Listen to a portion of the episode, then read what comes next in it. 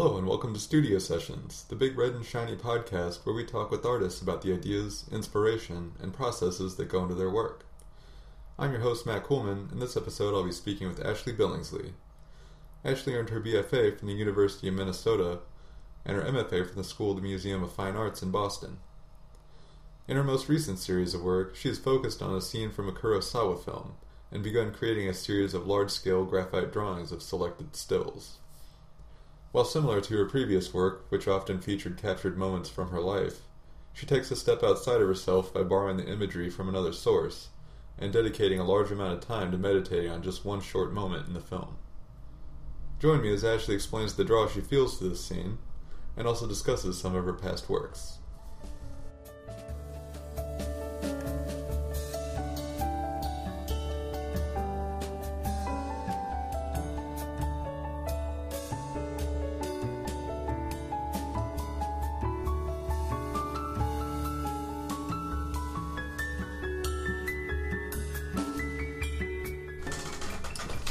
Hi Ashley, how you doing?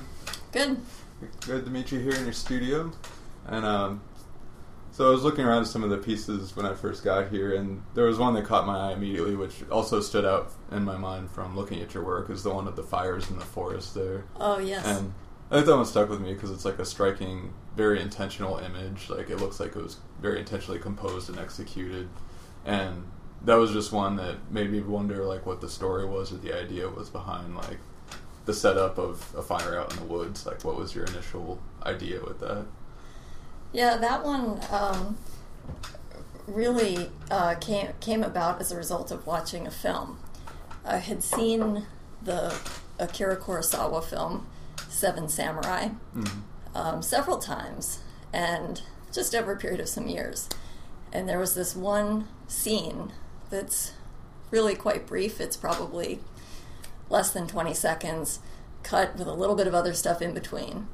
And it's at a point in the film where the fate of all the protagonists involved hangs in the balance. And so, right in this moment, there's this sense of tremendous anticip- anticipation about what's coming on the other side of this moment. Um, and it was really the cinematography that just stayed with me. And I found that I kept thinking about this scene and returning to it and really wanting to watch the film again just to encounter you a that big fan moment of again. that film in specific, or just the genre of the old samurai film? Um, I I do enjoy them. Uh, I guess I've if I remember right, it's the basis of like the spaghetti westerns, kind of the uh, the same idea of the kind of epic swordsmith or gunsmith, Yes. like out in the wilderness or whatever. Right, absolutely. Yeah, I do have an interest in them. I, I would not say that I'm a historian about it. I think there are some Mm. people who are much more academic or historical in their basis for engaging with those genres. Mhm. But but for me, I, I tend to come to them by way of painting, and I think they they do tend to have a just an incredibly striking uh, visual environment, Mhm. and it's so uh, spectacularly realized and, and and very stylized. Yeah. But I think what interested me in that particular film was the way that the landscape was, uh, how it was depicted, and how it was used uh, in many ways as a narrative agent within the overarching story. Mm. So, so that's really what the impetus was for that series, and that's what I've been working on for the last couple of years. Mhm. So it's I'm still in the middle of it, and I initially thought that I would make some drawings to help me think about paintings that I could do dealing Okay. with the same subject matter. Yeah, the things I saw over here, these look like they're actual photographs of a setup that you like created and photographed to work off of. Is that right? Right. So, so this is an example of one of several very low res uh, digital prints of a film still Mm. that I used. So I went through the sequence of 17 or 18 seconds, whatever it was, and I looked at each frame uh, for its compositional properties, Mhm. and and basically uh, pulled from that group uh, probably about fourteen or fifteen moments that I'd like to deal with Mhm. in, in drawings. So even though I originally anticipated using them to help me think about later paintings, and I think I may still do that, I found myself really absorbed in the drawing series, so that's where I still am. Mm, I saw two different ones. Um, are you continuing to work on more of the 15 stills that you pulled or so? Yes, Uh, right. What point are you at right now? Uh, I'm on the fifth one Okay. right now. Yeah. So And I guess are is there are they going to be shown in like a specific order? Like uh, I haven't decided. I I would like to have an opportunity to be in a space with all of them at the same time at Mhm. some point. I, I still, you know, right now in my studio they're stacked in these kind of ridiculous towers to protect them from stuff falling from the ceiling. And so Mhm.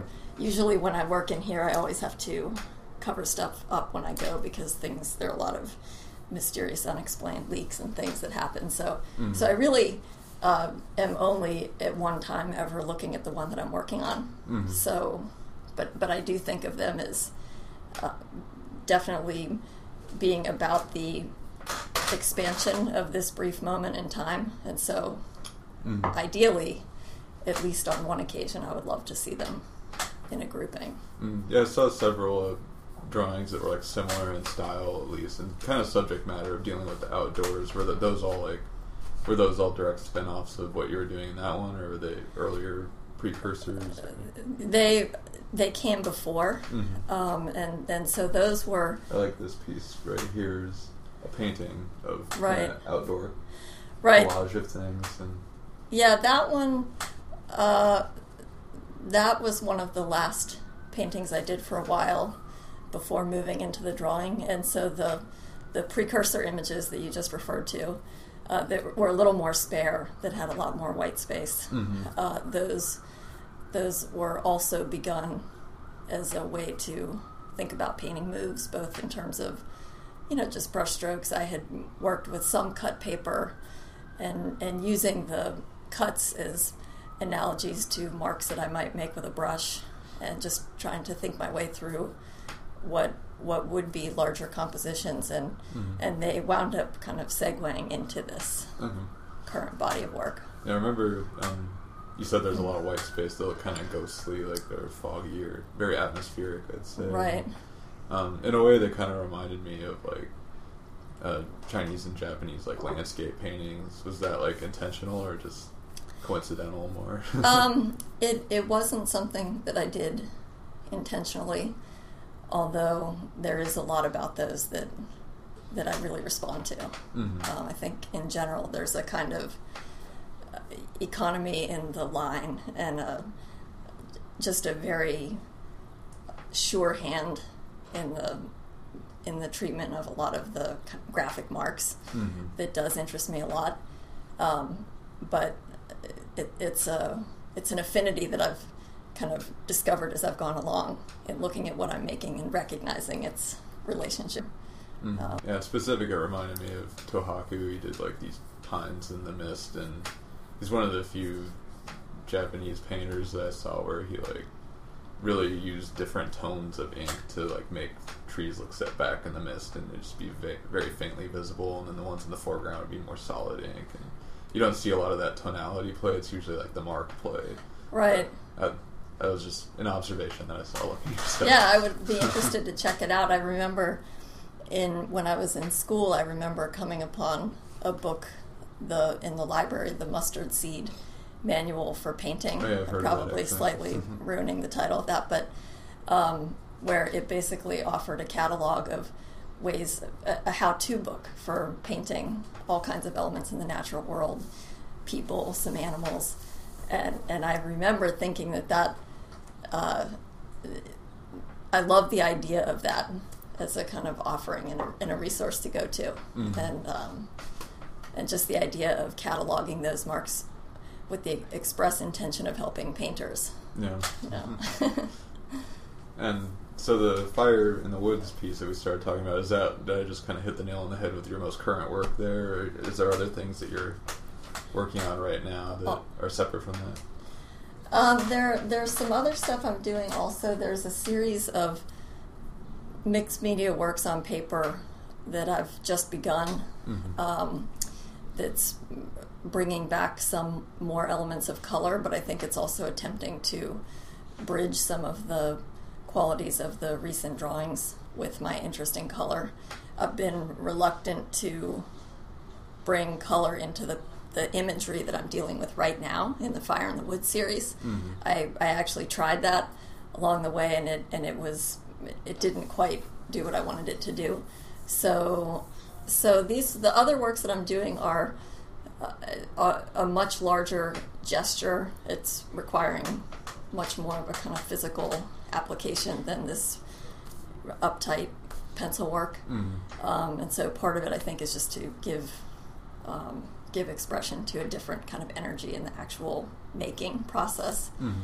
Um, but but I would say that it's related in terms of dealing with some of the um, imagery from outdoors. Mm. Is it still pretty recognizable as outdoor scenes or Uh, it's landscapes, or is it getting more abstract with the looseness? I think it's my suspicion is that it will move further into the direction of abstraction. Mhm. Um, I'd like to be able to deal with some of the kinds of moves that I'm making on a much smaller scale in the current series and be Mhm. able to expand that and, and perhaps edit it in such a way that it's really departing completely from any real world um, discernible reference. Mhm.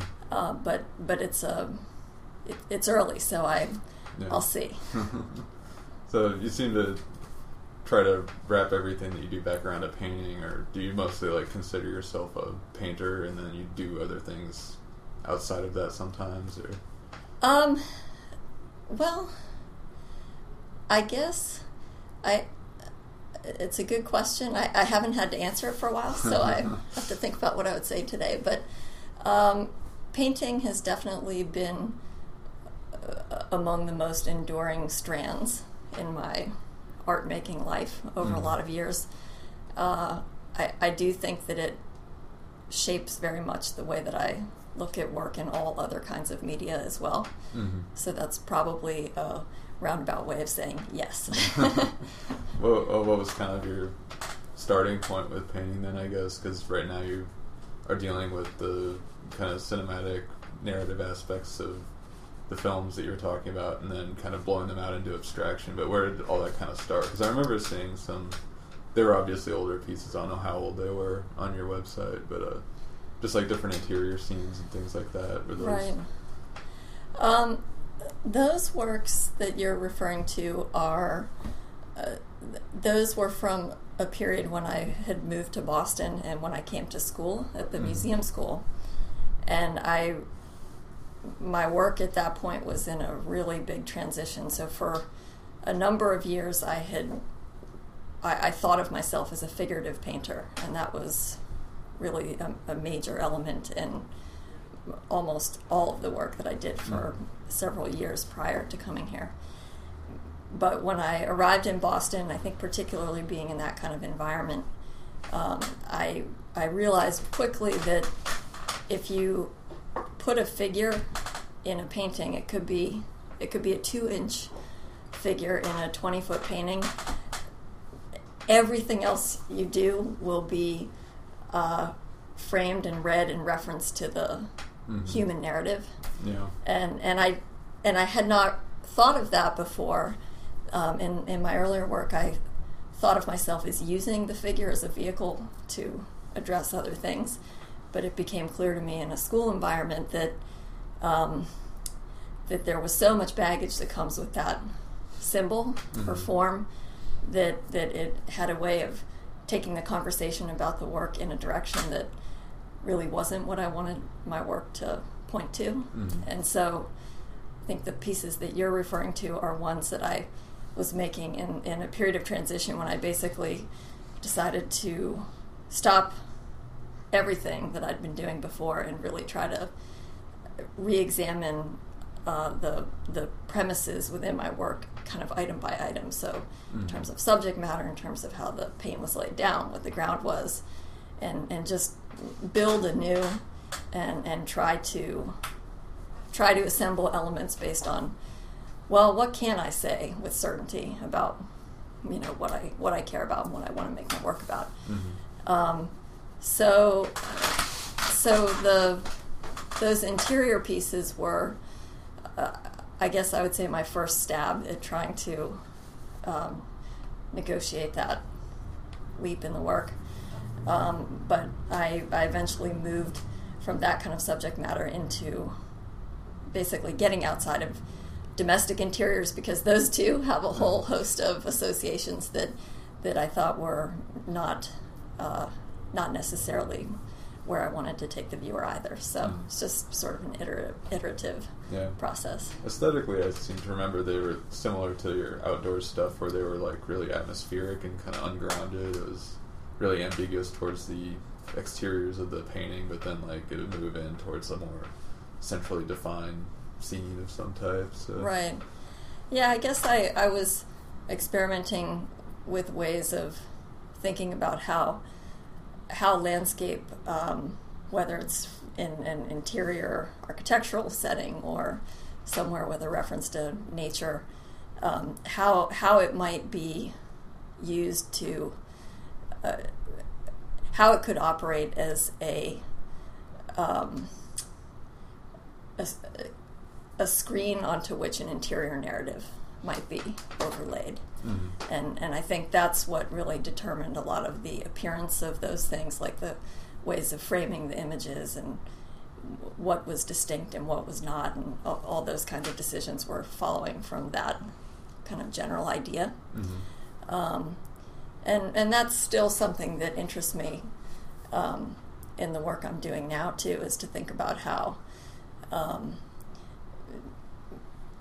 I, I think that the landscape is just an incredibly rich subject uh, for for being able to speak to that um, that that place that we can encounter in a common way and share with other people, but that we are looking at in such incredibly different ways, just depending on our points of reference. Mhm. So I think it's it's it's amenable to dealing with those kinds of ideas. Mhm.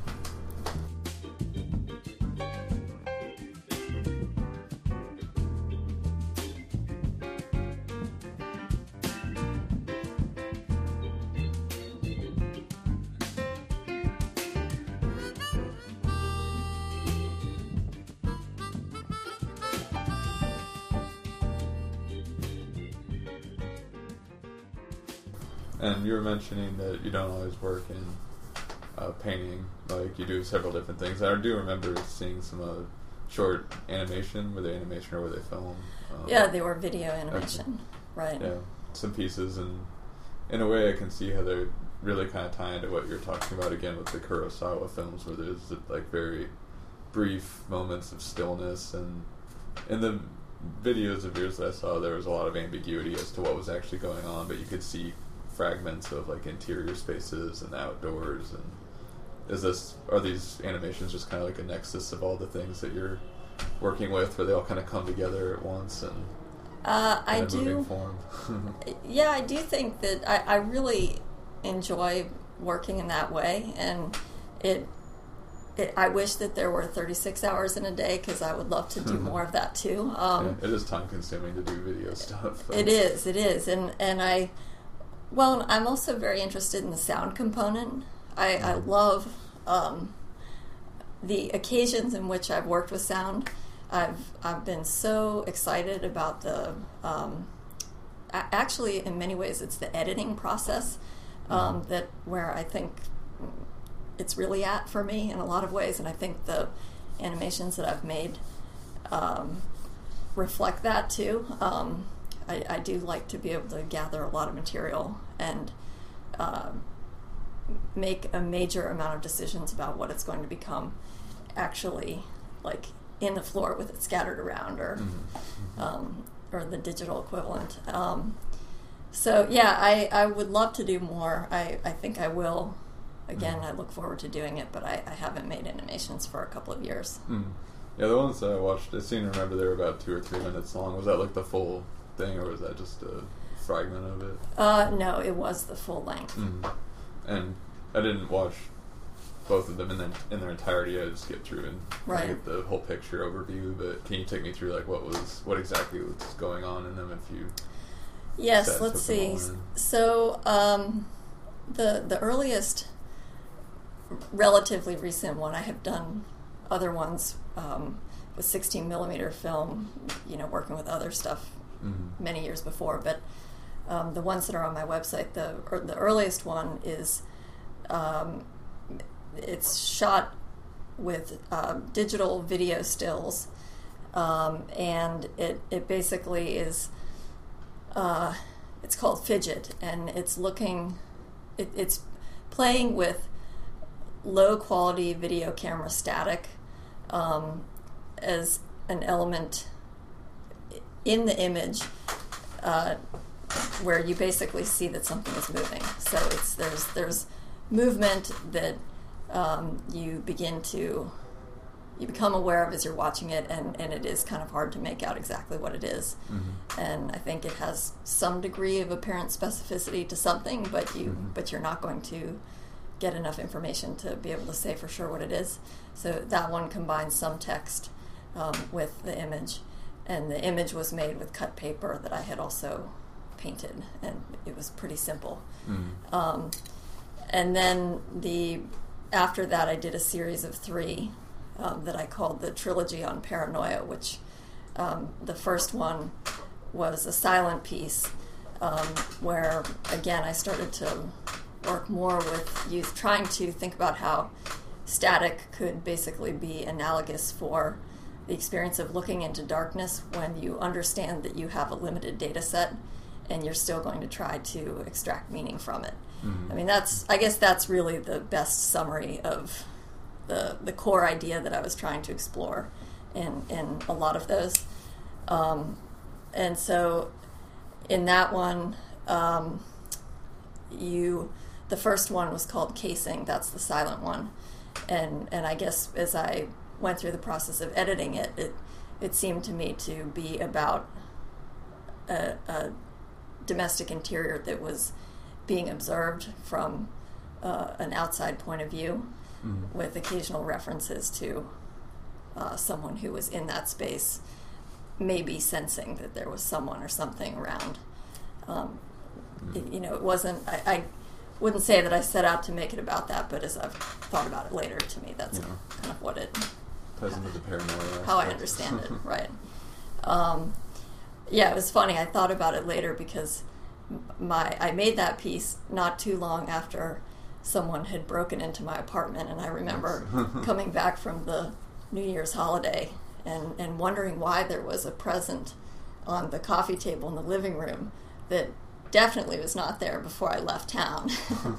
and what I discovered, my neighbor explained that actually the police had kindly brought it in when they were all six of them in the bedroom doing a police report while I wasn't around. So, um, so anyway, I think that probably played into it in some kind of tangential creepy. way, right?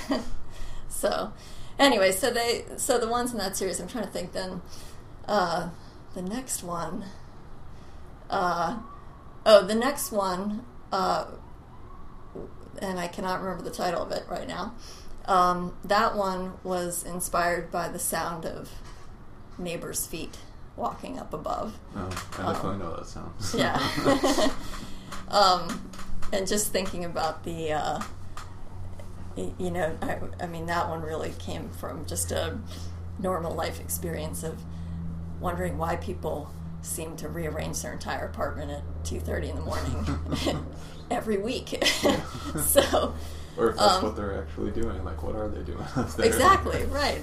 Um, there's a song that Tom Waits has where he's asking, What's he doing over there? The whole song is basically about observing, I think, a neighbor or something and wondering about that. So Mhm. uh, I was thinking about that. And, and also, I had been playing around with sound and making sound recordings. And, and I realized from turning equipment on in my apartment and having actually good microphones how unbelievably noisy the, just the world was. And Oh yeah, like, definitely. you know, the dogs that you could hear from seven miles away. Yeah, I deal with that all the time, recording these interviews. Right.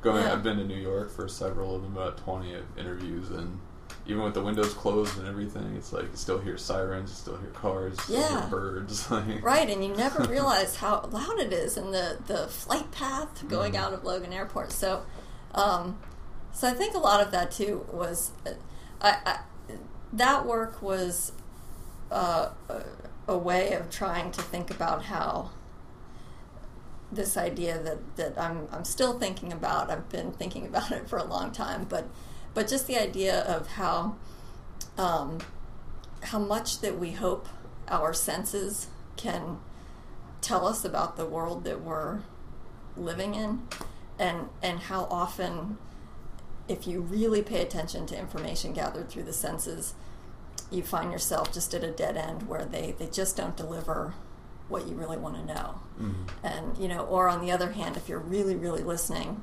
um, the stuff you hear like that you know if you're listening Yeah. to your environment through really good sound equipment um, it's it, it's i don't know it's just uh, it's random Yeah. it's very random It's very John Cagean. The the environment is your orchestra. Yeah.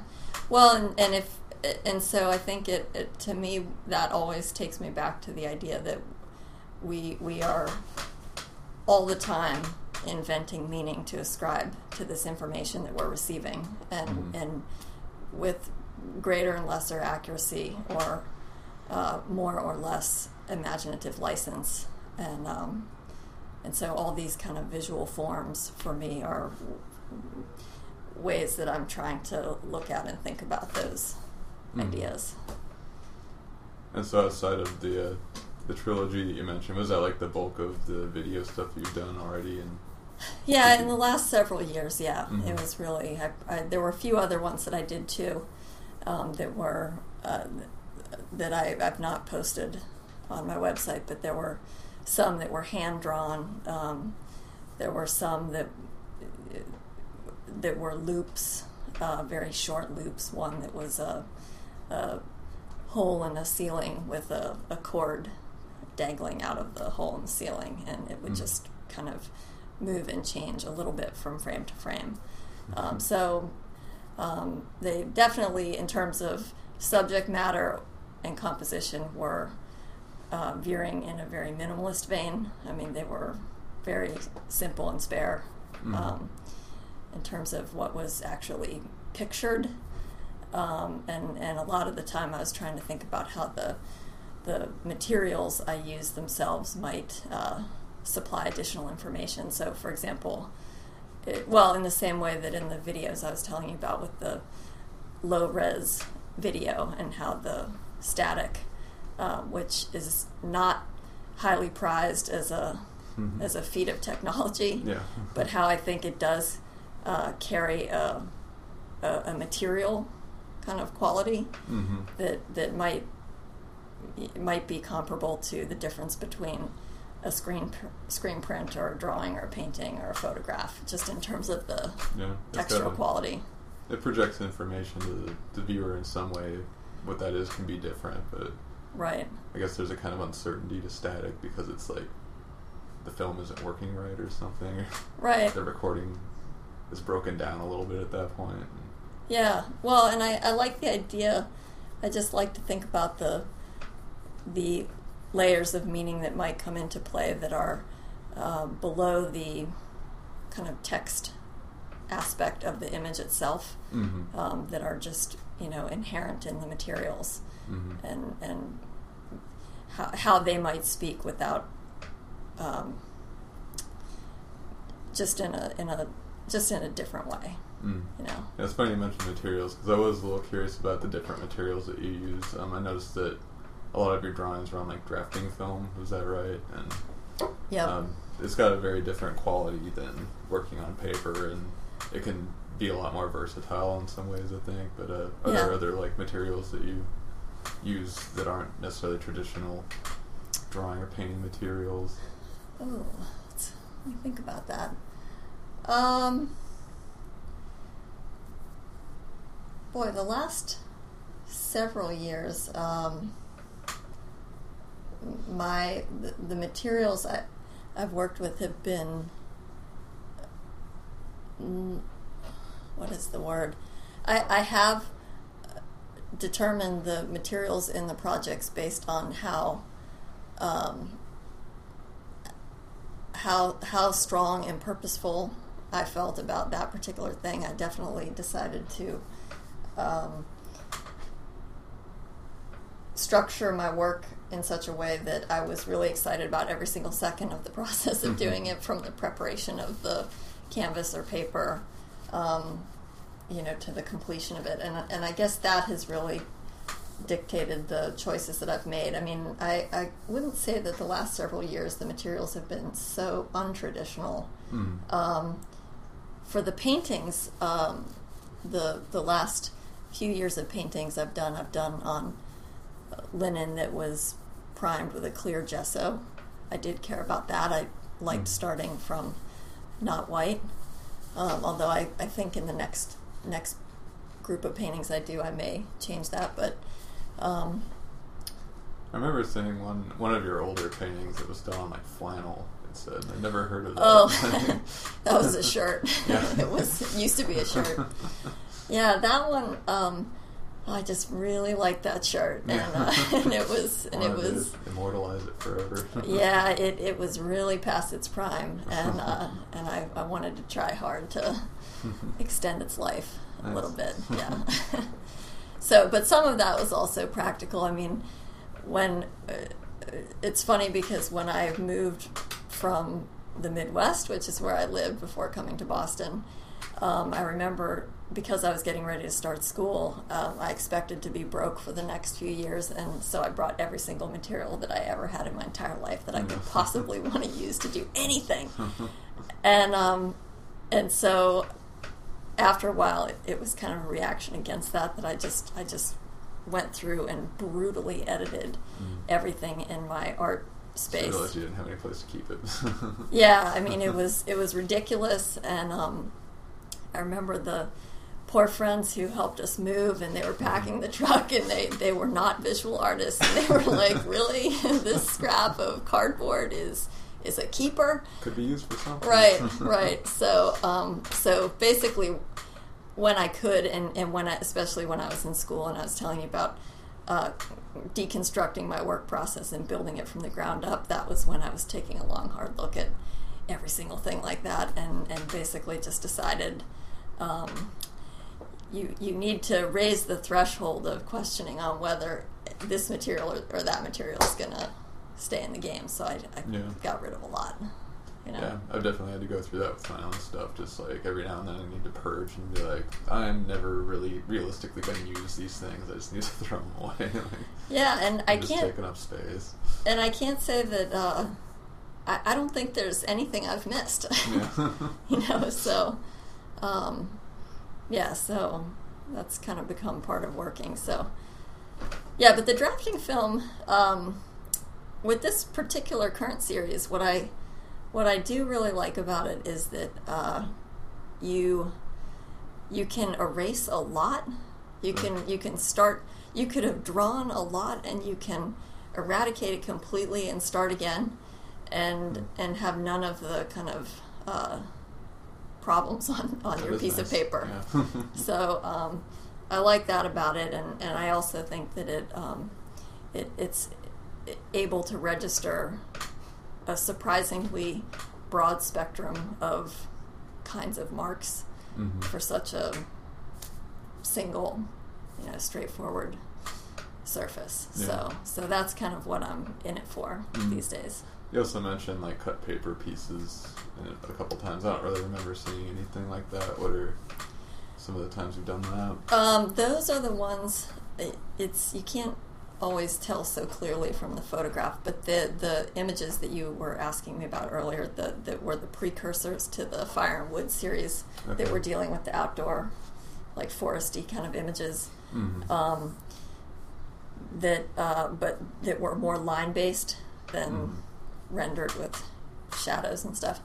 Um, so those were the ones with cut paper, and and so I did use um, drafting film for that too, just because it was more Mhm. substantial. Were you doing like multi-layeredness of cutting, or was it more a single plane and then like cutting and yeah, three dimensionalizing it. Or? Um, no, it was just one, and um, I I actually did it initially because it uh, it seemed like a way that could be helpful to think about painting in a more uh, expedient way than I could work through the thinking in paint itself, Mhm. and um, because I'm I'm not a particularly fast painter, so so that's kind of why I, I was using that. But um, at a point, I stopped just because I was going cross-eyed, and it wasn't. Uh, you know, it was it was kind of useful, but I wasn't uh, committed for the long haul to that particular technique. So Mhm. that's why I stopped. Right. Yeah. Well, I'm about out of questions for you. Was there any other pieces or things that you wanted to talk about before we go? Or, I don't think so, no? but I appreciate you coming by. Yeah, Thank you. Interesting to hear about your work. Thanks for talking with me. Yeah, thanks a lot.